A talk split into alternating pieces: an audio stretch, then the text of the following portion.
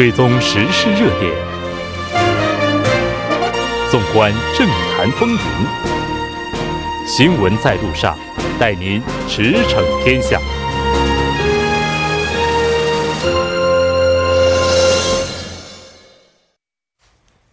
了解最新热点焦点，锁定调频一零一点三新闻在路上。接下来的半个小时呢，将为您带来此时此刻主要新闻聚焦分析。那广告过后马上回来。您的参与，我们的动力。参与我们的节目，您可以通过手机短信的方式发送短信至井号幺零幺三，每条短信收取五十韩元的通信费用。您也可以登录我们的官网。tbs 点首尔点 kr 收听更多回放。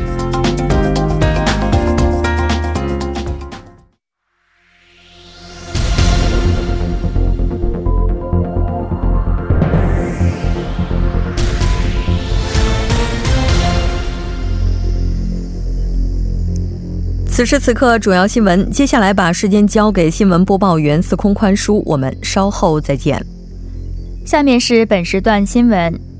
韩国大法院二十九号就前总统朴槿惠亲信干政案作出了终审判决，撤销判处有期徒刑二十五年和罚金两百亿韩元的二审原判，发回首尔高等法院重审。大法院认为，一审和二审法院没有将亲信干政涉及的受贿部分与其他犯罪犯罪嫌疑分开审理，有违法理。公职选举法规定。适用于总统等公职人员的特定犯罪加重处罚相关受贿嫌疑，应该与其他犯罪嫌疑区分。因公职人员的受受贿罪会涉及到限制选举选举权和被选举权，需要分开宣判。下一条消息，大法院作出判决，韩国道路公社应该直接雇佣外包公司所属的高速公路收费站收费员。大法院今天对三百六十八名收费站收费员以韩国道路公社为对象提起的诉讼进行审理，认为两者之间的合同应该看作是劳动者派遣合同，并维持原告胜诉的原判。大法院认为，对两名收费员的劳动者地位需要另行审理，并发回二审法院重审。下一条消息。北韩二十九号在平壤召开第十四届最高人民会议第二次会议，一年召开两次最高人民会议十分罕见，因此受到关注。有分析认为，北韩一直将韩美联合军演当作推迟美北对话的借口，因此在韩美联合军演结束后举行本次会议。北韩很有可能在会上发布与北和、美北和南北关系有关的对外政策方向，并完成旨在实现国家经济发展五年战略目标的立法程序。下一条消息：韩国的百货商店和大型超市等零售企业将停止提供纸质收据。环境部、企划财政部、科学技术信息通信部二十九号下午与十十三家韩国大型零售企业举行让纸质收据退出舞台的签约仪式。参与签约的企业有格勒利亚百货公百货公司、农协哈纳鲁、乐天集团、新世界百货商店、韩国大创、易买得、依恋等十三家大型零售企业。以上就是本时段新闻。接下来马上为您带来我们今天这一时段的聚焦分析。在今天下午，韩国最高法院对亲信干政进行了终审宣判，驳回二审对朴槿惠的判决，将案件发回首尔高等法院，推翻崔顺实、李在镕二审判决，发回重审。具体的情况，接下来马上连线地平法务法人的中国法律研究员张志华进行了解。张研究员，你好。主持人你好，那我们看到这次应该说是驳回了三个当事人的判决，但我们看到驳回的性质是有所不同的。首先，我们先来看一下前总统朴槿惠案的相关情况。嗯，哦，是这样的，我们先纠正一下概念。这个先，这个法大法院做出的说是不是驳回，而是韩语直译过来的话是，呃破弃还诉啊，对应到我们中国的这呃就是对应到中国的这个法律体系来说，我们简单理解的话就是发回重审，意思就是把这个案件呢退回给做出二审判决的首尔高等法院，让他们再重新审理一下。所以这个呢不是说是驳回，而是说发回再重审一下。嗯。就是说，它这个性质不属于驳回，而是属于发回重审。对，因为而且发回重审的原因在于，就是说，呃，因为朴槿惠他是总统，按照韩国的这个，呃，韩国的这个公呃公职选举法啊，公职选举法第十八条第三款的话，如果被告是总统或国会议员等人员，且该人员涉及到受贿罪和其他犯罪时，在对该人员予以宣判的时候。受贿罪部分和其他犯罪部分应该分开处置，而其法理原因在于，即便是总统或议员，其犯罪就在犯其他犯罪时候，不一定会牵扯到这个选举权等政治权利，但是，一旦涉及到受贿罪等这种职务犯罪的时候，就有可能涉及到选举权等政治权利。所以，对这些人，因为是比较特殊的人员，代表着国家的东西，所以这时候应该对这种人的这个。呃，有这种总统和议员身份的时候，应该对他们的受贿罪判处跟其他犯罪判处是应该分开来进行的。但是呢，这次二审法院就是首尔高等法院呢，他没有进行这种区分，而是说对所有的罪名一并予以处罚了，一并进行了宣判。也就是说，这个只是一个程序上的瑕疵，并不属于这个实质上的瑕疵。所以，大法院对于朴槿惠的部分呢，他是做出的这个。程序瑕疵有问，就是程序上有问题，所以我发我发给你重新整理一下，纠正一下这个程序，仅此而已。那也就是说，前总统这个案件的话，那在之前对他进行审理的时候是多罪并罚。从多罪并罚这个角度来看的话，它是属于程序上的瑕疵，所以说需要就这个部分进行重新的审理之后，然后再进行判决。嗯，是的。那具体的量刑的话，在什么时候能够出来呢？嗯，因为案件呢发回二审法院重审，那么二审法院就会参考大法院这个发回重审的理由进行这个重新审查，然后一旦重新审查结束，就会重新做出第二审判决。而对于第二审判决呢，如果检察官不抗诉，然后被告不上诉，那么该判决就结束了。但是如果有抗诉或上诉，那么就要还要上升到大法院进行这个。最终的第三审大法院的判决就会是终审判决，所以量刑什么时候能确定呢？这是要看二审法院他在重新做出第二审判决的时候做的快不快。就是说，呃，就像上面提到的，由于大法院本次发回重审的裁定，就是针对调解会部分的话，更多的是因为这个程序上的瑕疵，所以呃，这个二审法院在重新认定的时候可能会比较快。啊，然后他在这个，即便是有这个抗诉或上诉，整个流程应该是会比较快的。所以按照这个韩国的诉讼法呢，二审法院重新做出这个二审判决的期限是六个月。所以综合考虑上述情形的话，啊，具体量刑呢，啊，有望在今年应该是有一个有一个结果。嗯，那他只是程序上出现了瑕疵，所以说如果发回重审之后，在量刑方面，那是否会出现增加的情况呢？嗯，朴槿就是针对朴朴槿惠总统的部分呢，呃，就像您提到的，原来是这个多罪并罚，但是现在呢，就是呃，就是每个罪呢，它要进行一个界定，比如说呃，受贿罪部分呢，它要变成十年，然后这个其他犯罪它有可能就变成十六年，这么加起来的话，可能比现在啊二审法院做出来的二十五年可能会多个一到两年，但是呢，这个。差别不会有太大，而且没有法律说你这个这么分开来判的时候，一定要比前面的这个罪名判的多或判的少。所以，呃，目前来说的话，会不会出现比现在的二十五年更多呢？这个就还是不一定了。但是，即便多，它也不会多到哪里去的。嗯，那还有就是在今天呢，我们看到也是这个要求李在镕、崔顺实这个案件也是发回重审了。那我们看到李在镕案件的话，应该说又出现了新的情况，就是出现了五十大概五十亿韩币的一个这个行贿的一个追加认证。那这个接下来的话，是不是说它的变动可能就比想象当中要大了呢？对的，是的，因因为对这个李这个李在镕副会长来说的话，他这个就是一个呃实体上的进行重就是重新认定了。对于李会长这个李副会长犯罪部分呢，二审法院是并没有认定他给这个崔顺实价值三十五亿韩元的三匹马，以及给这个冬季运动英才这个中心十六亿元这个这两这两个加起来大那二审法院是没有认定这部分是行贿的。但是大法院认为这两个。他经过大法院审查后，认为这两个应该是认定行贿，所以他让这个又发回重审给二审法院，让他们重新考虑一下。也就是说，对于李副会长的部分，呃，二审法院在重新审理的时候，他会参考大法院的意见，就极有可能做出认定上面二五十亿元这个韩元是行贿的二审判决。那么，李副会长的刑期就可能会加重。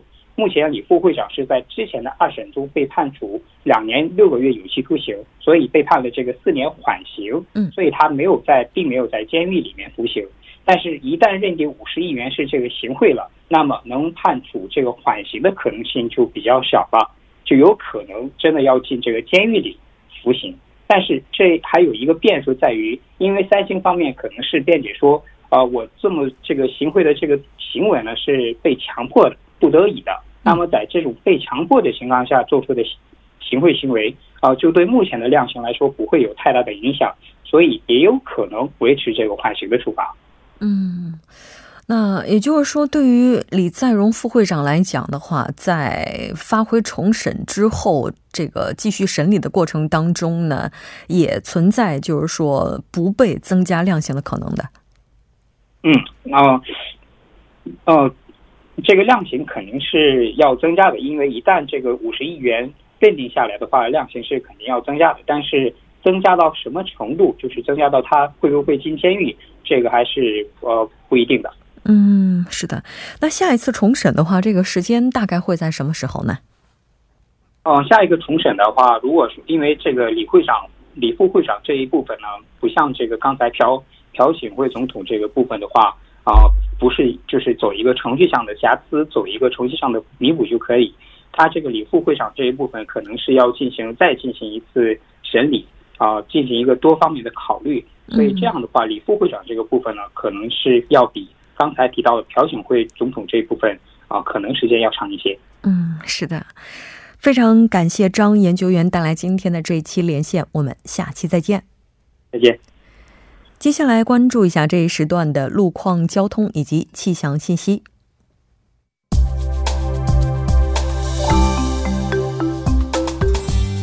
大家晚上好，这里依然是由连燕为大家带来最新的路况与天气信息。现在是晚间七点四十三分，我们来关注一下目前路面上的情况。首尔外部循环高速公路九里至板桥方向，广延隧道至西河南进出口路段晚高峰车流增加，道路拥堵。相反方向，板桥分岔口至城南进出口、西河南进出口附近两公里区间，广延隧道至土平进出口路段晚高峰车流相对集中，道路拥拥。堵，内部循环路圣水交叉路方向延禧至红脊路段三车道上有辆汽车发生了故障，目前工作人员正在积极的处理事故当中，请后方车主们小心驾驶。世宗大路德寿宫至首尔市首尔市议会方向下行车道上正在进行交通管制，请途经的车主们参考以上信息，提前变道行驶。好的，了解一下明天的天气情况。明天全国大部分地区多云，局部地区有雷阵雨天气。气象台发布，中部地区从今天晚上到明天凌晨有雨水天气。经济东部和岭西中青北部地区下午会有雷阵雨。其降水量约为五到二十毫米。首尔和大邱的凌晨气温将会维持在二十度左右，白天气温维持在二十七度左右，并且明天中部内陆地区雨后光照强，昼夜温差较大，请各位听众朋友们注意健康管理。下雨天出行时能见度低，路面湿滑，要小心驾驶。来关注一下首尔市未来二十四小时的天气情况。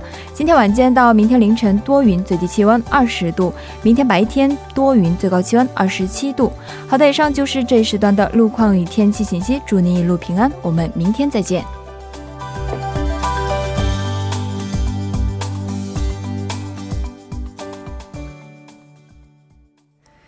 那那为您带来我们今天这一时段的聚焦分析。北韩今天举行最高人民会议，北核对话制裁应对方向备受关注。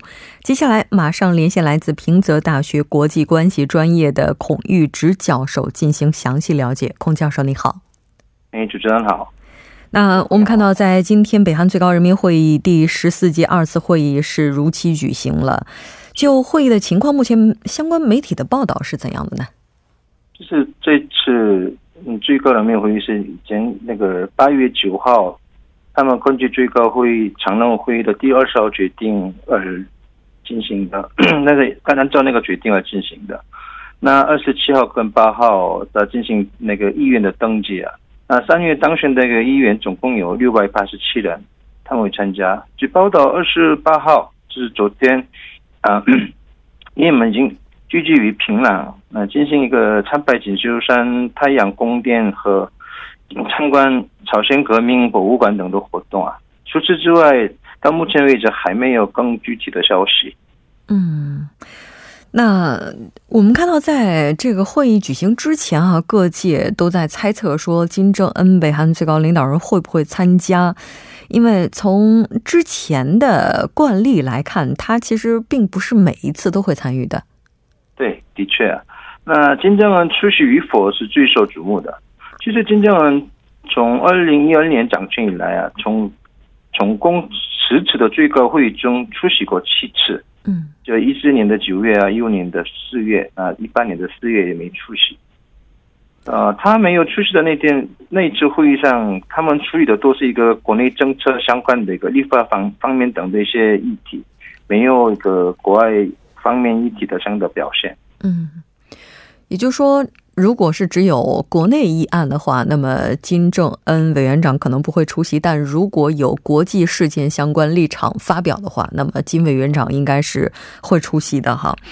啊，我们之前在节目当中也提到说，在北韩的话，每年举行两次最高人民会议也是比较罕见的。因为自从金正恩委员长上台之后呢，也只是在一二年以及一四年的时候举行过两次。那今年的话，这这个我们看到一月份的时候是举行了第一次。当时在一月份的时候，那我们其实，在节目当中也提到过，主要是呃有人员的一些变更，还有还有其他的方面呢。我们也请这个孔教授来为大家简单整理一下。啊，这今年四月份召开的第一次会上，就是他们那个北韩成立新一届领导最高领导班子，还有修宪那个修改宪法的，将将国务委员那个委员会的委员长的金正恩法律地位定位为那个国家元首，这个是最重要的一个议题。嗯，是的。那我们看到说，在之前举行过最高人民会议的时候，就是第二次举行的时候，这个时间点呢，也不是在八月份，而在九月份。在八月份举行的话，也是好像也是第一次哈。那在特别的时期，在这样一个时间点去举行最高人民会议，它的这个意图有在哪里呢？哦，那个，其实他们哦，这。刚好是我们韩国跟美美国的军事演习刚结束啊，嗯，这个就是应该是 那个这个这个环节，他们要举办一些这种大型的一个活动，其目的可能是透过这种活动对内宣传最近几次的这个加强国防力量的一些措施成果，而且加强那个进而加强内部的团结，嗯。还有可能再次阐明会北韩、北核、北美和南北韩关系有关的一个对外政策方向。他可能这次这借此这个机会，他有这种有这个有种两种的意图。嗯，是的。那我们看到现在外界也在猜测说，在这次会议上是不是会就接下来和美国之间进行实物磋商去发表一些公开立场。哎，请再说一遍哈。那我们看到有外界也在猜测啊，说这个北韩会不会在这次的最高人民会议上就和美国下一阶段的实务磋商去发表立场，也就是在北核问题上，就是他这个战略会不会发布呢？有个这种可能的猜测了，就是他这次没有特别的，之前没有特别说明这个这次活动那个会议的目标。就是基本上刚好这个最近都是特朗普啊，或者中美关系啊，中韩日关韩日关系这个非常较恶的那种关键时期，他可能会要掌握一些他们时机，呃，现要提出那个他们他的立场来，呃，要怎么说，就是把它掌握要主导权，所以应该是会，我猜我我也猜测了，就是会。推出一些新的，提出一些新的他们的立场或者是政策，就是有可能会发布官方正式的一些立场哈。那我们其实这个也看到，对于金正恩来讲的话，现阶段就发展经济也是非常重要的一个课题。怎么样去应对制裁、出台经济战略？那现在各方也都非常的关注。就目前的形势上来看的话，在这次最高人民会议上，那出台经济相关政策的可能性又有多高呢？其实现在北韩应该受到一个。国际上的经济制裁啊，是为了应对这个经济制裁的局面可能会长期化，可能会提出一个自力更生的经济政策方向啊。嗯，这个可能性比较大一点啊。也就是说，在这次会议上会再次去强调自力更生。其实，在之前的话，最高人民会议上强调自力更生已经不是一次了。对对，而且这次呃，可能一个国家经济发展那个五年计划一些。有相关有相关的一个立法措施，他们可能会要持续有后续的一种措施。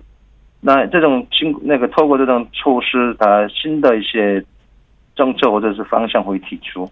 嗯。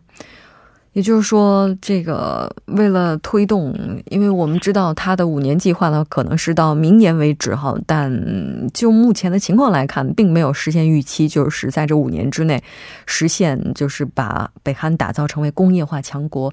那也就是说，会有一些新的经济策略在这次发布。嗯，有可能。这个新的经济经济策略会是什么呢？就除了刚刚您提到的自力更生之外。更生之外，嗯嗯，就是寻找一些新的突破口。对啊，而且我自己希望是可能是一个南北关系的，经过南北关系和南北的经济合作了。嗯，现在其实的那是南韩方面一直提出一些南经透过南北经济合作进行在和平这个 那个塑造那个和平的局面。对。是的，那北韩方面还没有回答这些东面东西，所以我希望是能回应。如果如果这种回应，就会那个东北亚的一个和平方面可能会嗯有一个很大的突破口。是的。那这次会议上，我们看到各方还非常关注一个点哈，因为我们知道在北韩的话，就是说，他这个主席制应该说就不再使用，已经有相当长的一段时间了。就这次最高人民会议上，是不是会恢复主席制？就在您看来的话，就是这个可能性会有多大呢？这个我据我认为是我可能性还不是很清楚啊，那。毕竟是主席，那连那个他的父亲金正日也没当过主席，呃，这个委员长，国防委员长。那主席对他来，在在培安来讲，一个主席是到目前为止是一个金日成唯一的主席。嗯。那而且他不是他还没有到这个地步，需要他宣布这个主席。嗯。呃，还没有看到这个动静。嗯，也也许可能会了，可是，这个是我我认为是到目前是大可能啊，就这可能性是不大的。对对。但我们也看到外界猜测，就是说对于北韩来讲的话，它面临的情况其实是。外忧内患的，就国内经济现在发展的并不理想。对外的话，现在南北之间的关系也是这个，对于北韩来讲，它是有一些风难的。